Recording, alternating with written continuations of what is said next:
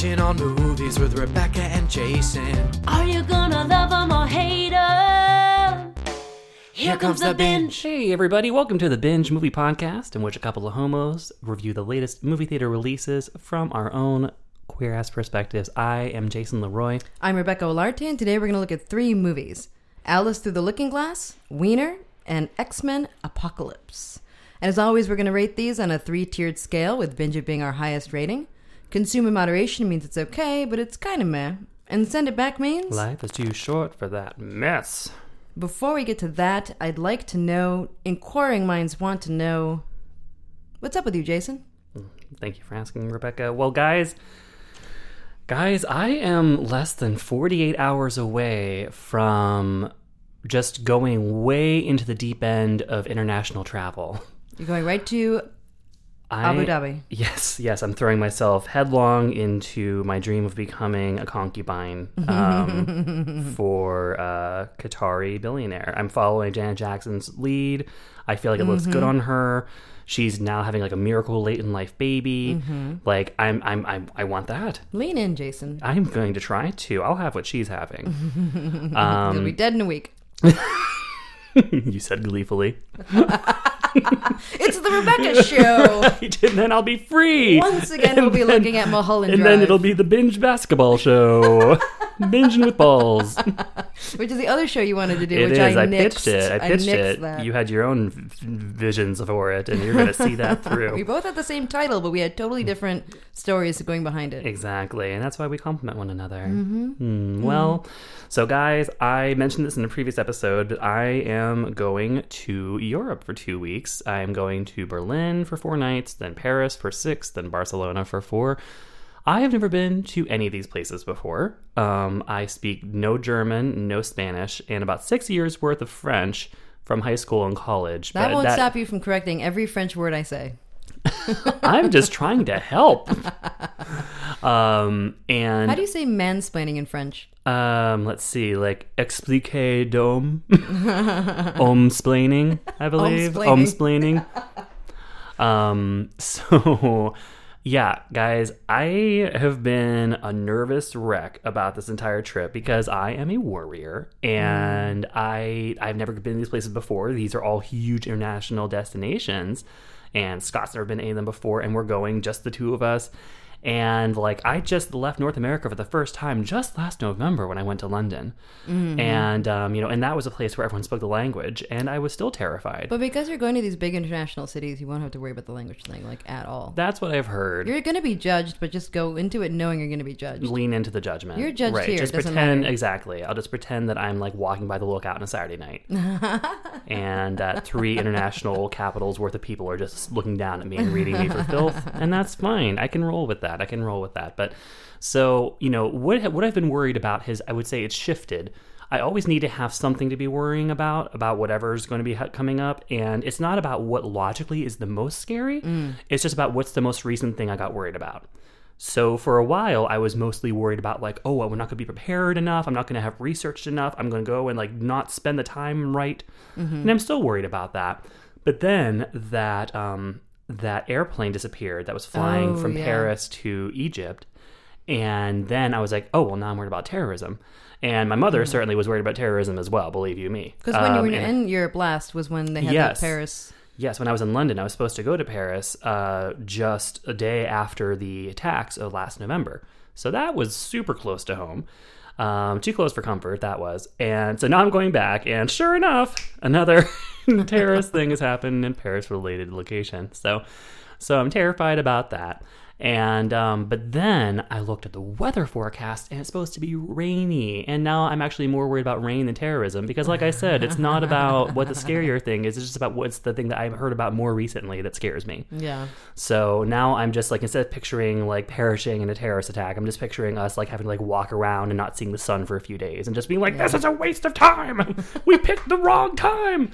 Uh, so, but yeah, I mean, I it's I'm just gonna have to let go and let goddess because I don't know. It's I've never this is this is all uncharted territory. We're just throwing ourselves into the deep end of of of of seeing the European capitals, and uh, and just trusting that things will come together for as they have for dumb shit Americans who've gone to Europe for centuries. Can I give you something new to worry about? Yes. Okay, cool. I was just talking to some people at work and uh, who had recently traveled, Uh-huh. and um, well, okay, so um, before Obama was president, when an American would travel to Europe, it was, there was a lot of judgment because Right. of George Bush. Yeah. It's back Oh, because of Trump. because of Trump. right. Yeah, I think I saw. I think I saw like Christine and Al posting stuff about that. Oh, did they? Because they were just in like Stockholm or something like that. Anyway, um, yeah. So and I'm I'm fully like You can I'm- wear your "Great Make America Great" shirt again. well, no, I'm looking forward to like having like furious questions. Like I'm looking forward to like basking in like the European outrage. Um, Oh, yeah, okay. I, I enjoy that outsider perspective on American politics. Pretend you're Canadian. yeah, no, we, we, I mean, sure, if I'm just like, no, no, we're from San Francisco, we're homosexuals. Oh, yeah. You know, hopefully they'll, you know, they, I feel like San Francisco is a That very is actually a big one. When you say San Francisco, everyone's like, "Oh, San Francisco," because it's like a very European city. Exactly. People are really warm and open So, about it. They know I'm- somebody that lives there. I'm gonna have that in my back pocket the entire time, and hopefully it Yeah. won't get stolen by gypsies. so, uh, Can't say that.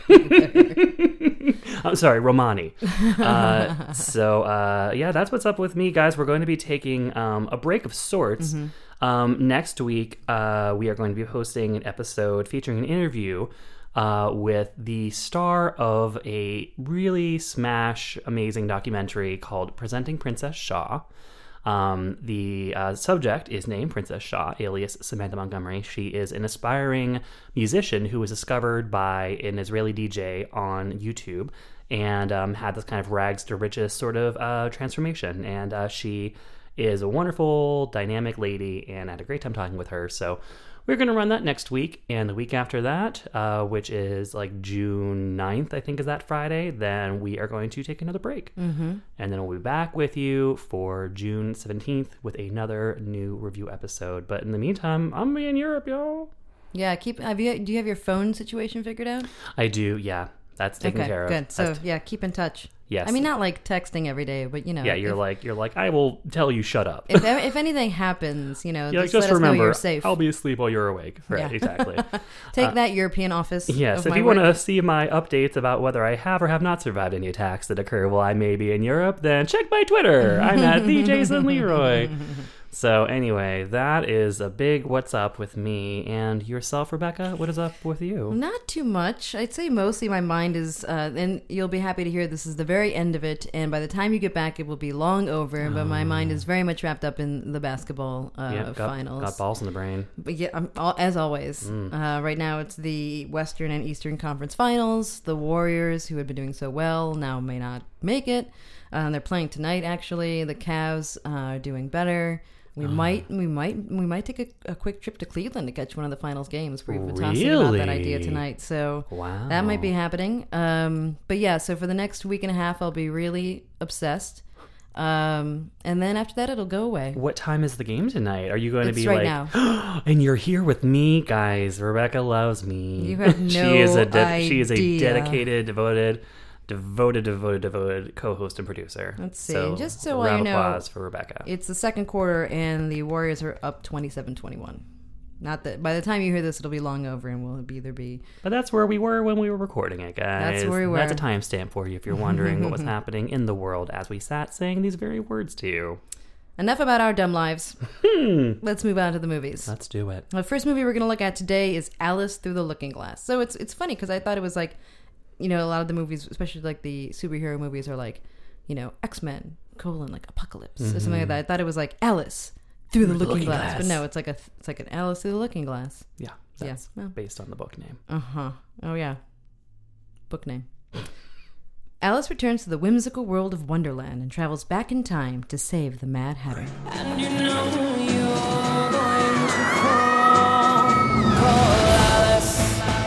What's the matter? The Hatter's the matter. Hatter is my truest friend. If he's in need, I will help him. It will be a race against time. He is not someone you want as your enemy. Time is a he.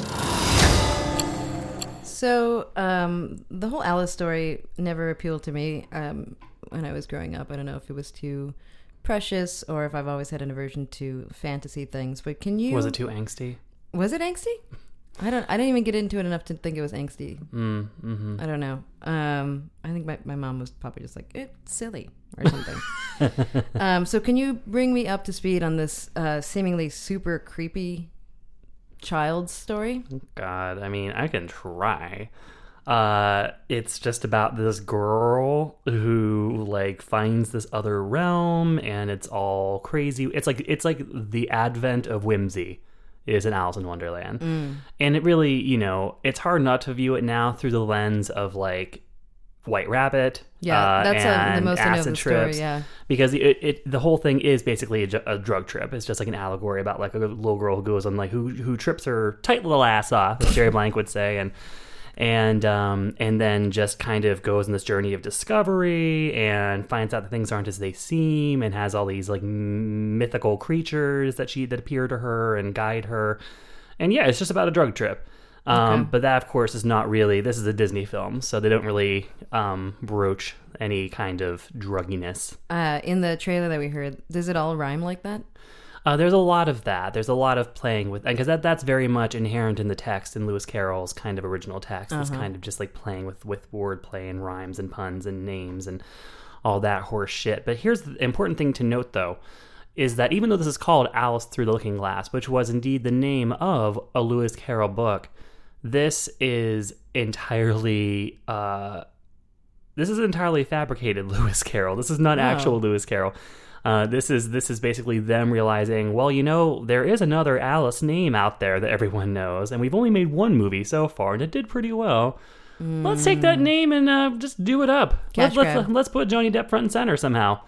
Uh, so uh, so yeah, this is this is a story that has no basis in the Lewis Carroll text. It is they've they've they've come up with a premise in which Alice has to go back to um, Wonderland. She has to go back through the Looking Glass and help the Hatter because the Hatter has Matters. the Hatter matters to Alice for some reason, and even though he's fucking loon, and the Hatter has recently found out that his family is out there. It's actually it's like finding Dory. He's realized that his, his he he thought his family was gone, but they apparently he he he has reason to believe they still exist.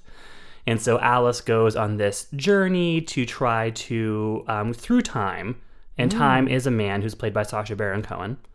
Um, she has to like you know kind of throw the wool over time's eyes and figure out a way to go back through time and go to different places in time to find out what happened, what's the truth, what really happened to the Hatter's family. So basically, she just spends the whole time saying, "Tell the truth." Tell the truth. Uh, kind of, uh, and uh, except for you know not as entertaining um, as as that moment Concussion? will always be. No, as quotable as concussion. Yeah, not that chuckle fest. Uh, so yeah, it's basically yeah, it's just something that just a bunch of screenwriters sat in a room and just like broke the story, and we're like, okay, so how do we put Johnny Depp in it? How do we make it so that he, we, she keeps going back to him? How do we? And you know, it's it's like bastardized Lewis Carroll. It's just like modern writers. Uh, it has one credit screenwriter, Linda Woolverton, who also wrote um, Maleficent, uh, which was much, which was fine, a fine film, um, especially compared to this one.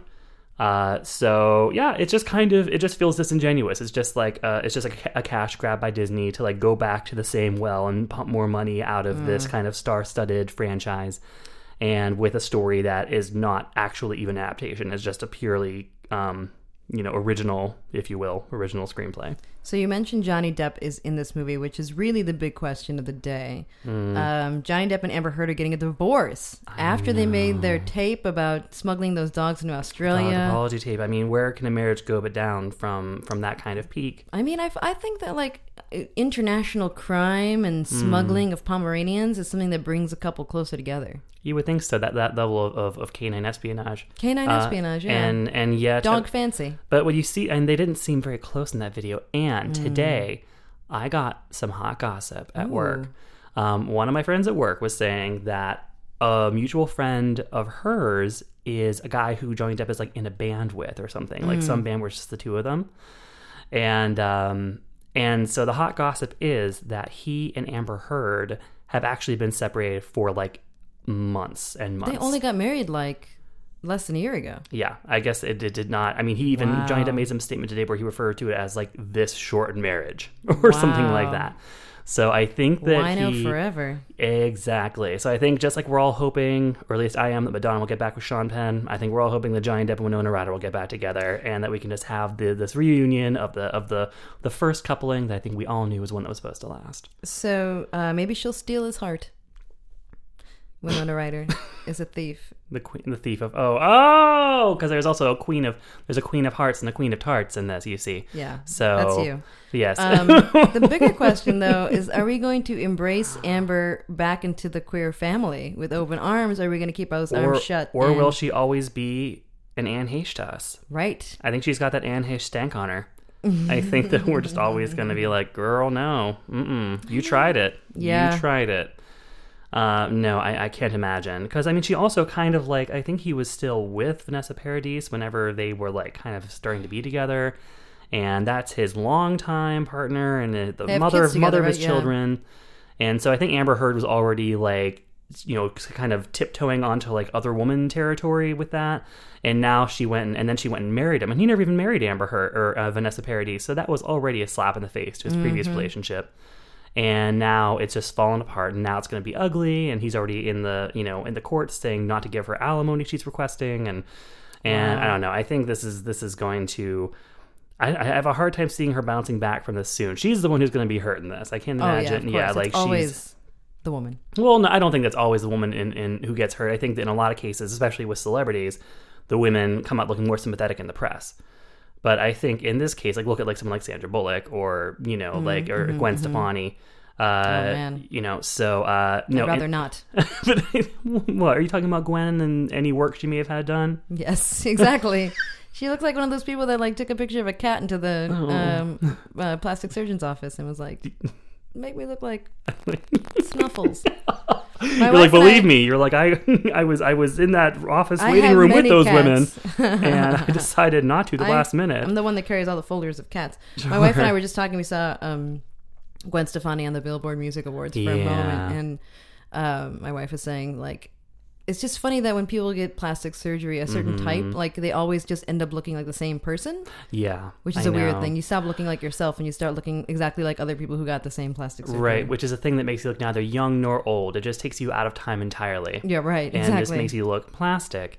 And you know, and I don't, you know, no no I mean it's it's so common for women in the public eye to have work done. Mm-hmm, I think that Gwen still her face still looks like her face. It hasn't like completely it's like reshaped. the cheekbone thing looks just like a lot for other people. tight. Yeah, I think as long as she doesn't fuck with her lips. I feel like when you fuck with your lips, that's the That's thing there's true. no turning back from. that's true. Um, so, but yeah, I mean, she seems like she's happy with little old Blake Shelton, so good for her. I think it's my high school self is dying picturing Gwen Stefani with a country singer. Yeah, it's terrible. Um, but uh, but anyway, so point- Definitely out of my lane here with all this gossip and I mean, uh, you're keeping up pretty well, but you know, point Thank you. point being that I don't think that it's necessarily. It usually is the woman in who comes off more sympathetic in the press in these situations. But I think since Amber Heard is younger, and since there's like a homewrecker kind of vibe to her. Mm. Um, and I in, in the kind of switch hitting between teams, I think people just don't trust her, and um, and I think they think Mm-hmm. the plight of the bisexual. and exactly.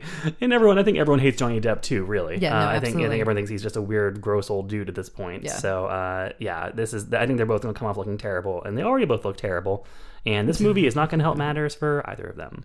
Um, so in the trailer, when you listen to the full trailer, they start off by saying that Alice um, has female hysteria. Mm-hmm. Is that something that's like you're, supposed to laugh at, or is this kind of really you're setting a supposed, tone? no, no, no. You're supposed to laugh at it. Okay. Yeah, the Doctor is played by Andrew Scott, uh, who a lot of people will recognize immediately because he's played a lot of sort of hilarious, over the top villain roles and shows uh, in in recent years, like Sherlock and Mm-hmm. and uh, and he was in Young Frankenstein. He had a more sympathetic role in the movie Pride. Um, but uh, but yeah, so he is uh, he when as soon as you see him show up as the doctor who says that you know it's supposed to be just like a cartoonish British villain. Gotcha. When he diagnoses her with female hysteria, uh, he basically like the list of symptoms he rattles off are meant to be like he's like well emotions, Oh, okay. uh, distraught. Uh, sounds like a classic case of female hysteria, you know. So it's definitely meant to be like a girl interrupted kind of joke about like this is this is just kind of misogyny and ignorance playing out in in the medical world.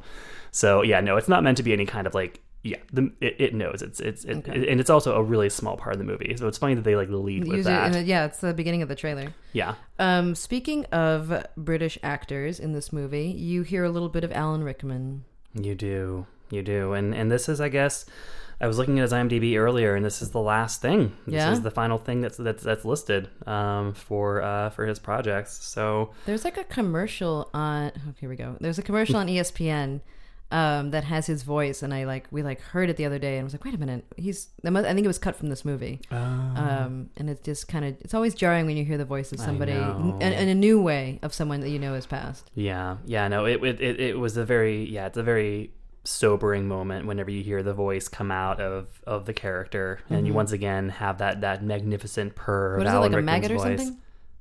His character His name is like Absalom. is like a butterfly, I, yo, yeah, butterfly, butterfly. not yeah. a maggot, no. not the old trash worm. the magnificent trash worm. You're like, now I understand he plays a cockroach. no, he does not. Uh, no, he's a he's a butterfly, Oh, and okay. uh, and yeah, just it's it's it's uh, just bittersweet. Yeah, just hearing hearing that voice once again flood a movie theater speakers. So this movie is getting pummeled by the critics. Is there anything redeeming about it? Well, I would say that like it's not like this is a movie that's hard to watch. At least for me, it wasn't hard to watch. Uh, watch it with Scott, and we were both like completely like engrossed and entertained by it.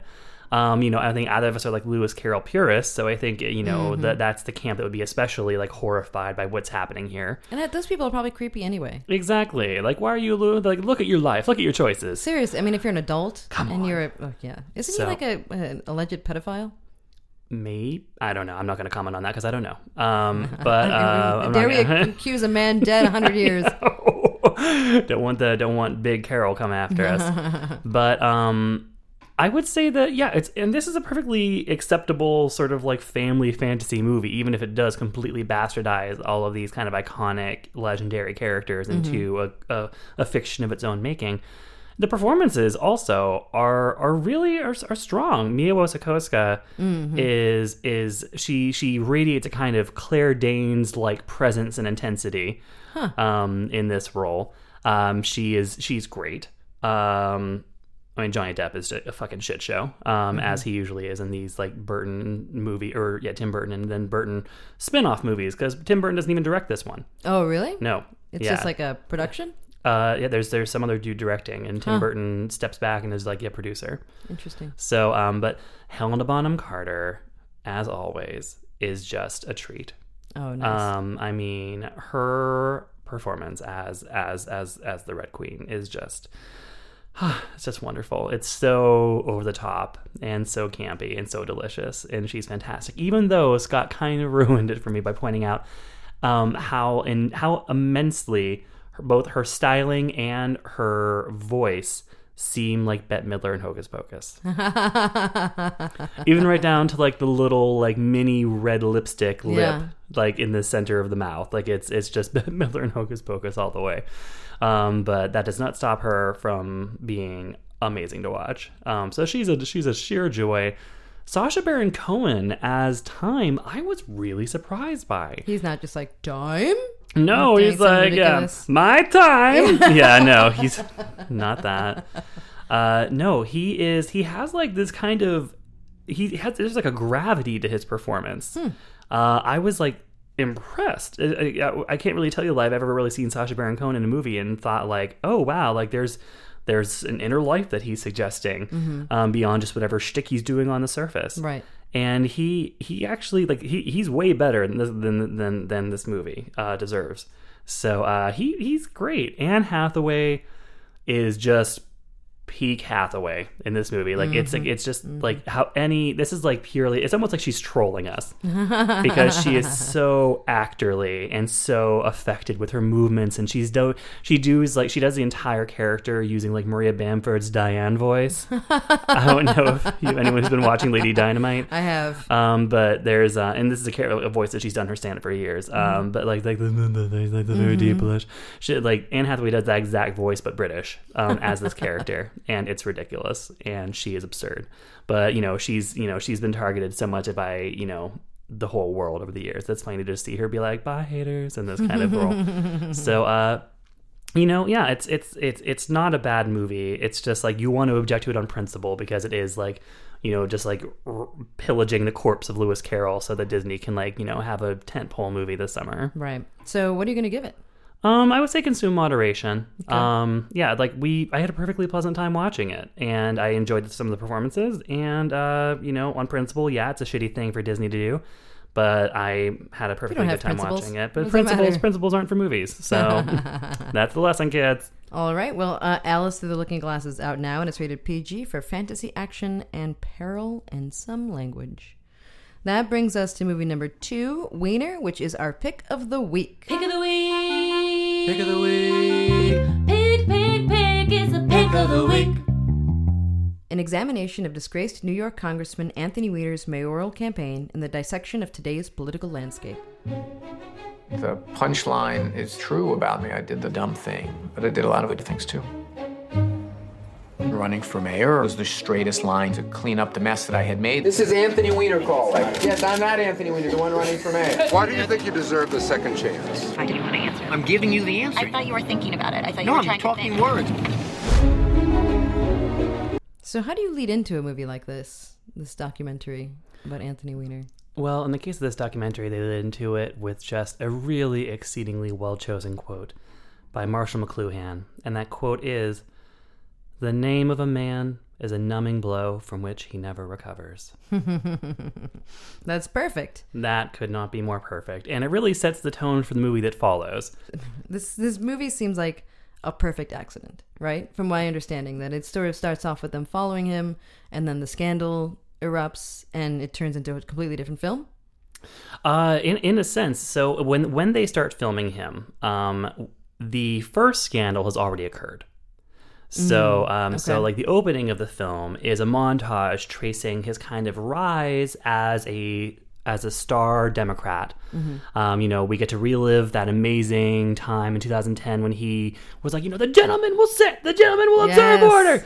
Uh, and so we Peak get to- Wiener. so yeah, so we see that, yeah, peak wiener, and we're good to like be like, oh god, that felt good. And then you know you see like all these different commentators being like, oh, he's amazing, he's the next star. And um, and then you know just him doing different appearances and just like winning everyone over with his sort of brash charisma. And um, and then we see the first scandal play out whenever there was that first picture that emerged of his of his like boner in in, in gray underwear. That was the one I was on Twitter. Yes, that was the one he like tweeted by accident. Um, so it kind of follows you through that. That was all in 2011, and so that was his sort of first, and you know, a big, huge first fall from grace, and uh, you know, kind of took him out of of you know contention as like a rising political star. So as this film um, is granted access to follow him around, it is 2013, and he has decided to um, enter the um, the mayoral race for New York City as a Democratic hopeful. So it's sort of like it's sort of like the mayoral primary for New York. So it's like him and Bill De Blasio, the eventual winner, and like Christine Quinn, um, all all kind of in the race together to see who can land the sort of you know nomination. And so the filmmakers uh, are following him around as he is preparing to to you know jump into the race again, and sort of they they assume correctly that there would be a story there. Like okay, like Anthony Weiner, national laughing stock, is throwing his hat into the mayoral race for New York City. Like like what do you why like why do you think you could do this? Right. And so it's sort of, you know, initially it's just trying to follow that story and just like dive into this man's psyche to be like, well, why are you doing this? Like, what's your deal, dude? Like, are you a glutton for punishment? Are you a narcissist? Why are you putting yourself out there again? Because you know that this shit is going to be brought up to you all Right. the time. And um, and then little do they know when they're getting into it that he's going to have round 2 of the scandal, and that it's going to break out um, well into his efforts to earn the nomination. So this is it takes place in 2013. Does it have any relevance to our uh, current election cycle?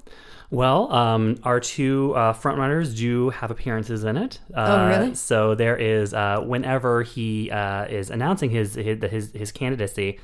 Um, and they show like a chorus of different pundits being like, "What the fuck?" um, there is a vine from Donald Trump um, that says, "This man's a pervert. We don't elect perverts in New York City." uh, which just seems rich. Like Yeah. like all like all slings and arrows coming from Donald Trump just seems hilarious uh, in their lack of self awareness and uh, and just sort of you know brazen aggression. And uh, and then uh, Anthony Weiner's wife, uh, Huma Abedin, was, She was one of like Hillary Clinton's, Clinton's- top advisors. Uh-huh.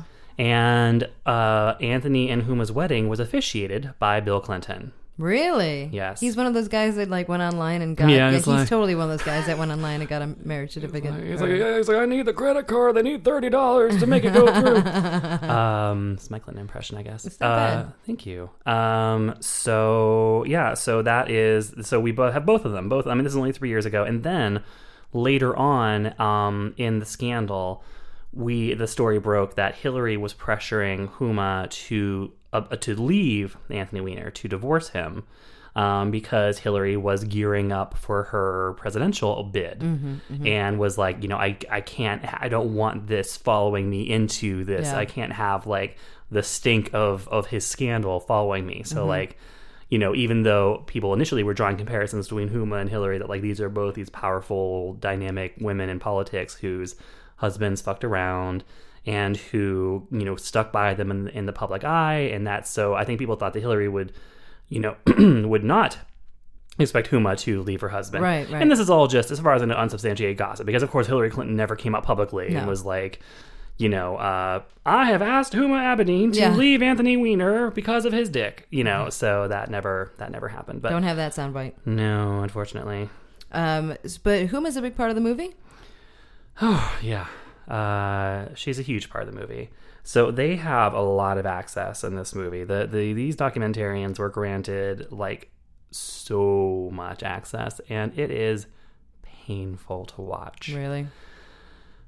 So we see the first time we see Huma, she is sitting in a room with Anthony, and he is like playing with their son because they have a very young son because she was pregnant while these First- scandals were Oh my happening. god.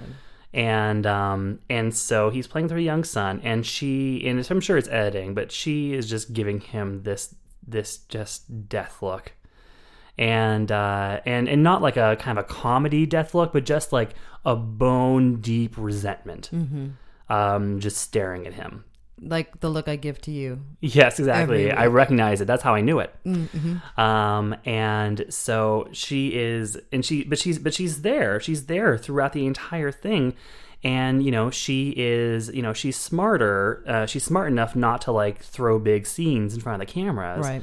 But we know unmistakably where she is at with things, and we see her, her kind of the way she pulls herself together when they're having a fundraiser versus how she is when it's just her and Anthony and the advisors.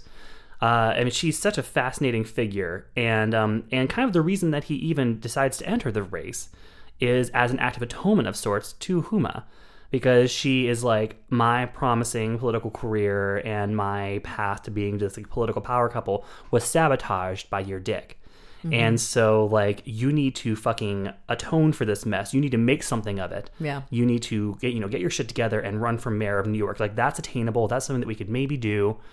And so it starts off as him kind of doing this to win her over and he is like okay i'm going to go out there and like take it on the chin over and over and over again in all these interviews and all these public forums and everyone just like bring this up to me over and over again i'm going to have to be contrite and be mm-hmm. apologetic and and and and use the same language over and over again and just never never ever ever be anything other than completely contrite um, about this thing that happened because I'm doing this to to basically make it worth my wife's time that she stayed with me. Um, and then he starts to get this momentum. He actually starts to like get a lot of favor because he's a very charismatic man. Right. I remember those days. Yeah, and he, you know, and he really is like, you know, his he would kind of pivot in these public things to be like, you know, like that's, you know, he's like, I, I, I betrayed my wife, I lied to my wife, and that's, but, and that's a personal matter.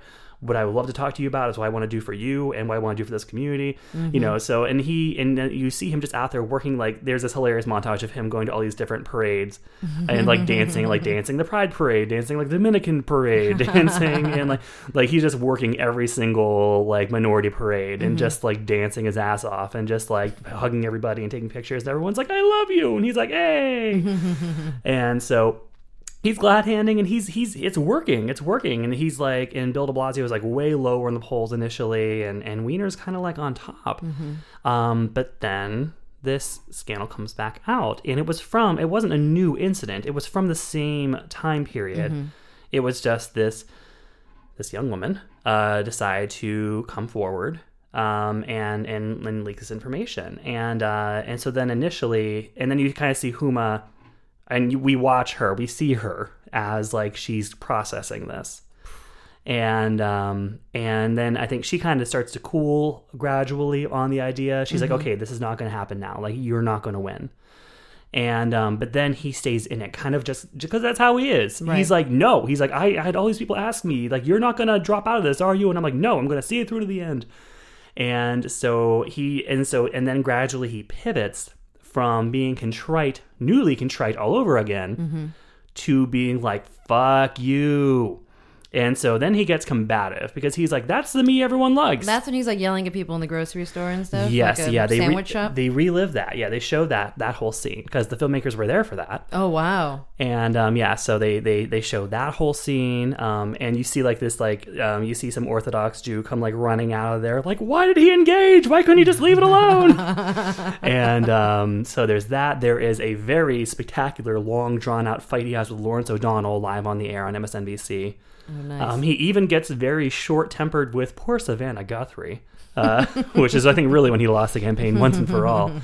Uh, so, and then he just kind of goes out in this, it- he, like, he just goes out in flames, in flames from this campaign. It was so disastrous.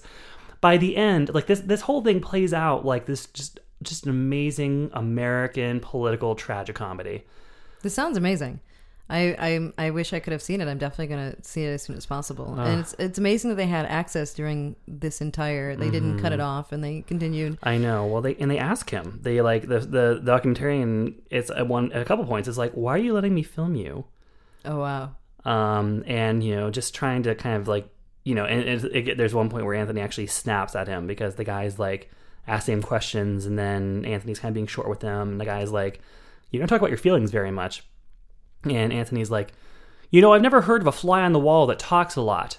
That's that's a funny that's a funny thing. I never heard of that. Uh, but you know, and and that's sort of his way of being like, "Shut the fuck up! You Yeah. told me you're gonna be a fly on the wall, and now you're trying to like pepper me with questions." So does getting this kind of access come with a certain amount of bias? So I don't feel like the film has necessarily any kind of pro Anthony bias. Um, it does not view him through any kind of, of rose colored glasses. Like it, it definitely is very, very aware of his contradictions as a man, as a public figure. It definitely is like, how do you solve a problem like Anthony Weiner? Is basically the whole movie's question. And, you know, it acknowledges the things that I think even his greatest detractors would acknowledge in terms of his just charisma and his power as a public figure, while also, you know, showing him at his very lowest. Um, not always showing him, you know, not not in in the final stage of it, not taking the high road ever, um, and just engaging with everybody and just being this firebrand, and uh, and kind of in, in not being able to pull himself away from that. So and and I, I would say if anything, the movie's overall tone is one of just kind of tongue in cheek comedy, Really? like the whole thing, right from that Marshall McLuhan quote at the Yeah. beginning. Because the movie is aware, like it's it's absurd. This man named Anthony Weiner got into a sexting scandal, and he even says that toward the end. They're like, they're like, Anthony, why do you think that you know the press, uh, you know, hates you so much? And he's like, I lied to them.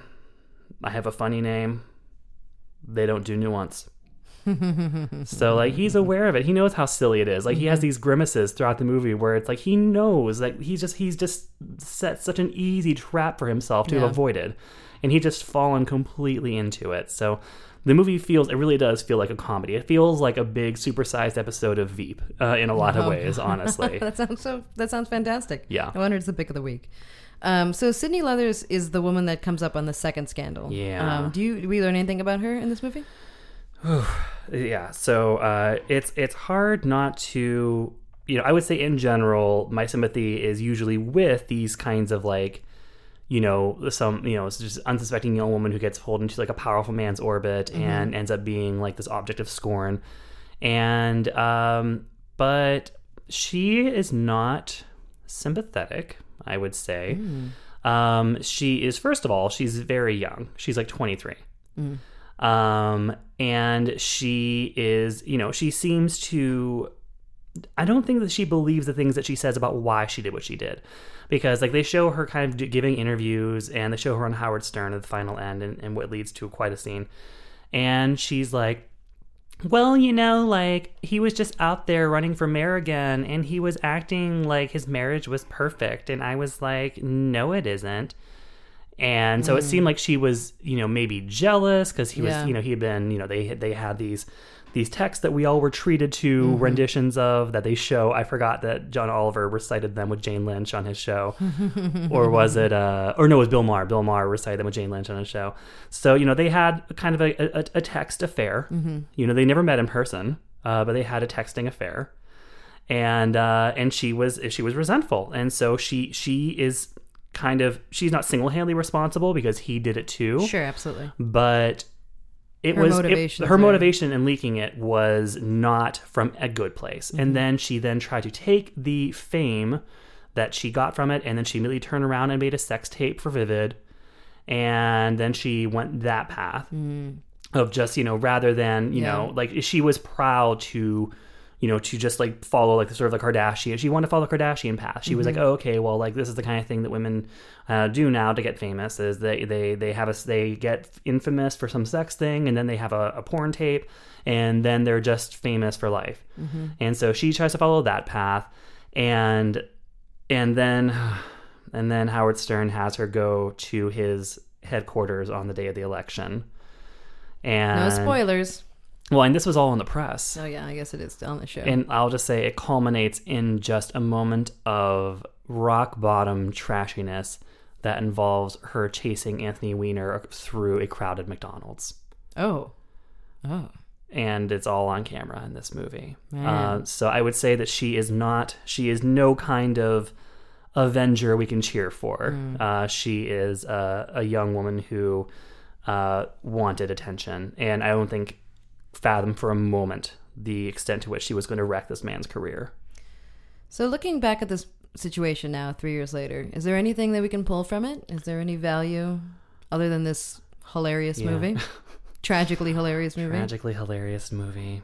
I mean, I think there are, I mean, there are always double standards in American politics about who goes down for what. Mm-hmm. And the fact that he's a Democrat, and the fact that he was such like a fuck, you know, such a ballsy Democrat who had no problem just fucking backslapping Republicans about whatever.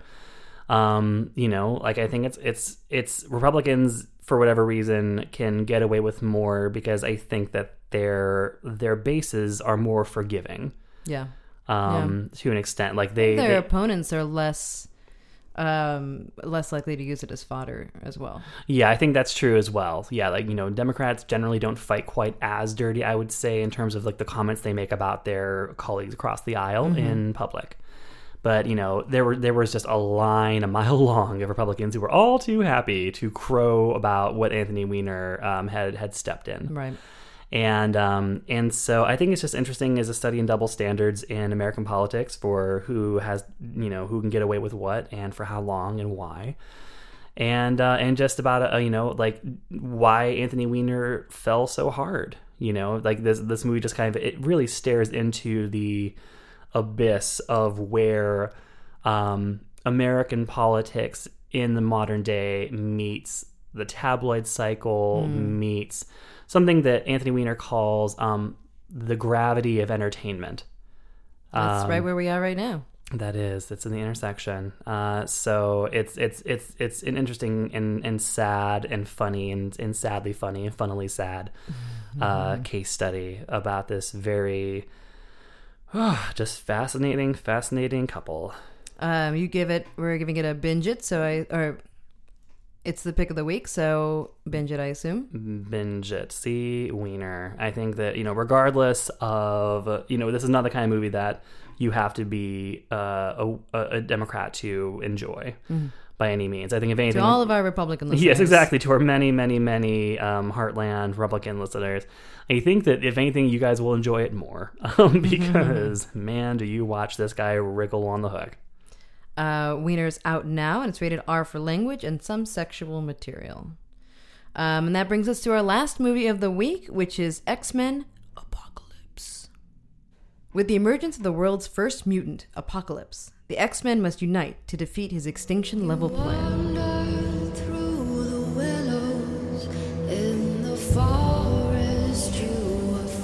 I've been called many things over many lifetimes. Ra, Krishna, Yahweh. Ever since the world found out about mutants, there have been secret societies who see them as some kind of second coming or sign of God. They believe that tens of thousands of years ago, an ancient being was born, the world's first. Mutant.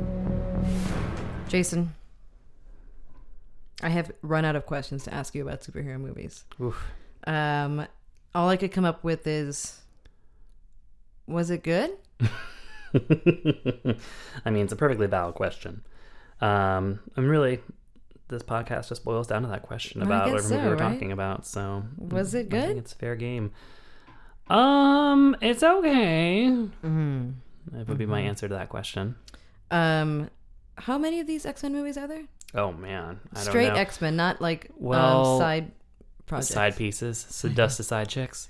Uh, there was the first three X Men movies, and then there. This is like the second trilogy. Although I don't know that's a trilogy. I think they're going to keep doing them. But so I think this is technically the sixth full X Men movie because there was X one through three, and then there was um Days no Days of Future Past was the last one. X Men First Class and X Men Days of Future Past, and now this one this one X Men Apocalypse. So I think it's the sixth one.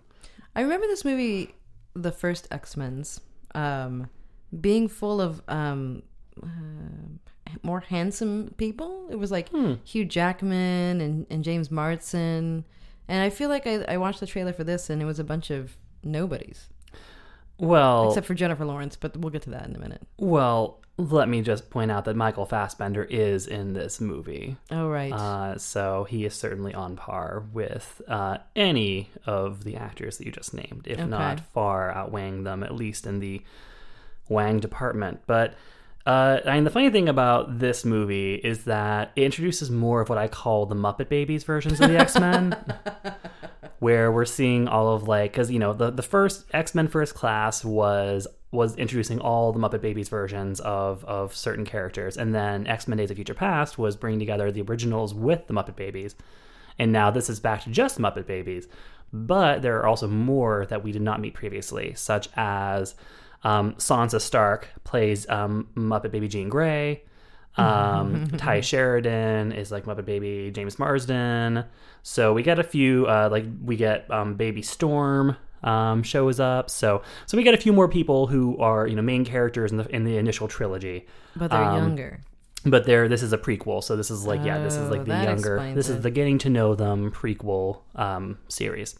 Speaking of younger, I, I feel like these movies should be like stepping stones to careers like Disney things are. You know what I mean? They mostly are. Because when you see Jennifer Lawrence in this, it looks ridiculous.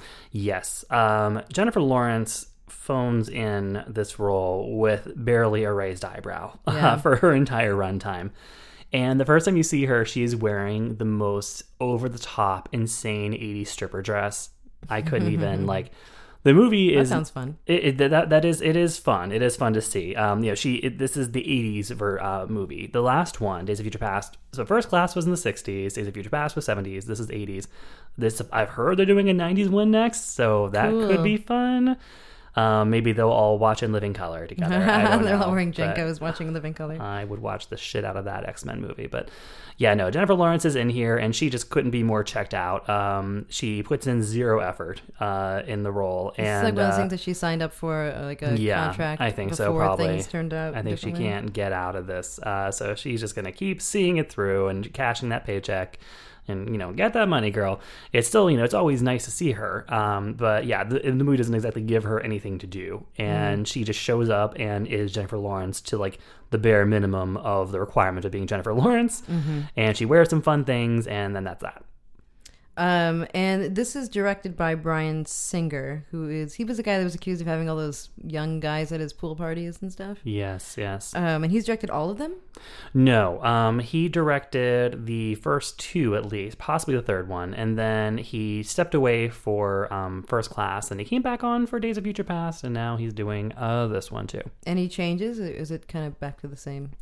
Well, you know, it's it's it, it really feels it's fun initially when they're kind of like setting up all the all the chess pieces for the movie and like introducing the new Muppet Babies and introducing just like all the different and showing you sort of the lay of the land for how it all come together. Mhm. But by the time it gets to the finale, um, you know, the extended sort of battle royal royal rumble that these things always end in Mm. It just gets to feel very much like a retread, very repetitive, you know, very like, oh no, like Erik Lehnsherr has gone to the dark side again. No, Erik, be good, be good. And, you know, so it's it feels very familiar once we get to that, and then it just kind of gets tedious. Um, however many new characters there are. And and also I can't quite say that I bought um, Sophie Turner, Sansa Stark, as Jean Grey because she's Sansa. And I know you don't watch Game of Thrones. That means Mhm. nothing to you, as we just discussed in, uh, over a text reference to Hodor I made earlier today. But um, yeah, it, it's a very, it's a fundamentally weak victim character on Game of Thrones, and she plays it all too well. And she doesn't quite project any real power as Mm. as as Muppet Baby Jean Grey. But so Bryan Singer basically pioneered the modern comic book superhero adaptation movie as we know it today with his first X-Men movie. And he has his own way of doing things, and his style of directing and what he thinks these movies should look like has not changed. Mm. He does not give a fuck about how Christopher Nolan would do it. Uh-huh. Um, he is going to do it bright and colorful and over the top, opulent, loud. Uh, he, you know, throw the kitchen sink at it. This is the way that he does it. Mm. And you know, and, and at first, when you first start watching this movie, it opens with this very kind of um, just real campy Egy- uh, Egyptian flashback scene, and it just it's so it's just so opulent and so just like yeah ridiculous and garish and like oh man like this is not aiming for the kind of the minimalistic realism Mm, that gritty. yeah it's there's no grit to be found here this is just pure they're just like polished X uh, Men the musical. Kind of. I mean, that would be fun. Hope he considers it. I mean, he is a gay dude. He can't completely resist it. This movie is all about the villain Apocalypse, um, and it's played by Oscar Isaac. Yes. Wow, I didn't know that. Um, will this movie reignite the world's only slightly faded crush on him after The Force Awakens? Well, the tricky thing with this performance is that we only see Oscar Isaac's actual face for about 10 seconds Oh. in that opening scene in Egypt. Um, we see his his body on a slab, um, and it kind of commingles with a recent Game of Thrones moment where we saw a hot dude lying shirtless, dead on a slab, and we all felt weird, conflicted tinglings while we were looking at that. That continues in this movie. And um, and then he, for the rest of the movie, he is Apocalypse, and he is just buried under a mountain of makeup, Mm. um, makeup that mostly looks like uncontoured drag makeup, and uh, and he doesn't. It, it could literally be anybody in, in under the Mm. makeup. It is it is a shame. It is a waste, a complete utter waste of Oscar Isaac's considerable talent and great good looks. Well, that's uh, jokes on you. it's Lupita Nyong'o. the whole time. you didn't know. You should have looked at IMDb. I thought it was Cate Blanchett, but I never I never know these things. It was both of them. Oh man! And then Andy Serkis provided the motion capture, so it was really it took a village, and they credit Oscar Isaac, but they didn't need to because yeah, you you can't even tell that it's him, and there's not much to the performance.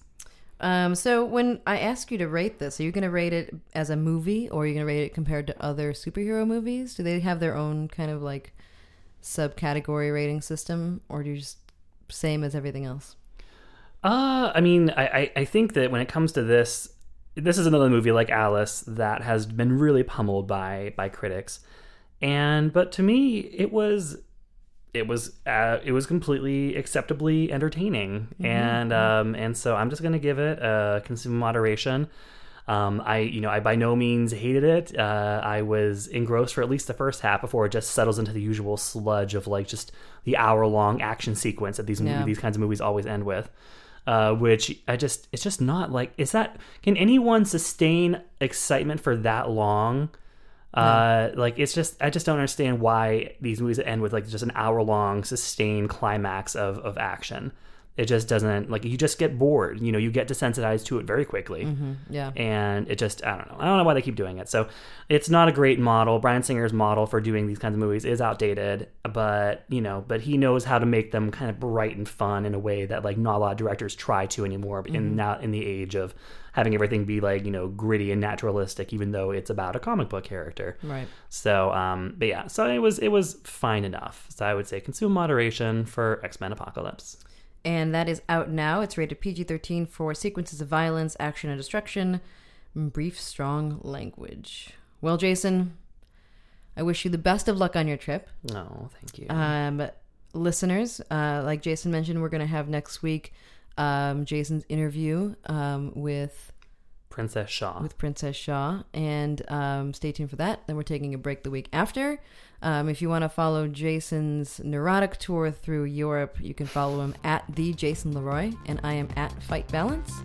And uh, thank you so much for listening. Bye, guys. Binging on movies with Rebecca and Jason. You made it to the end, that's amazing. There, goes, the binge.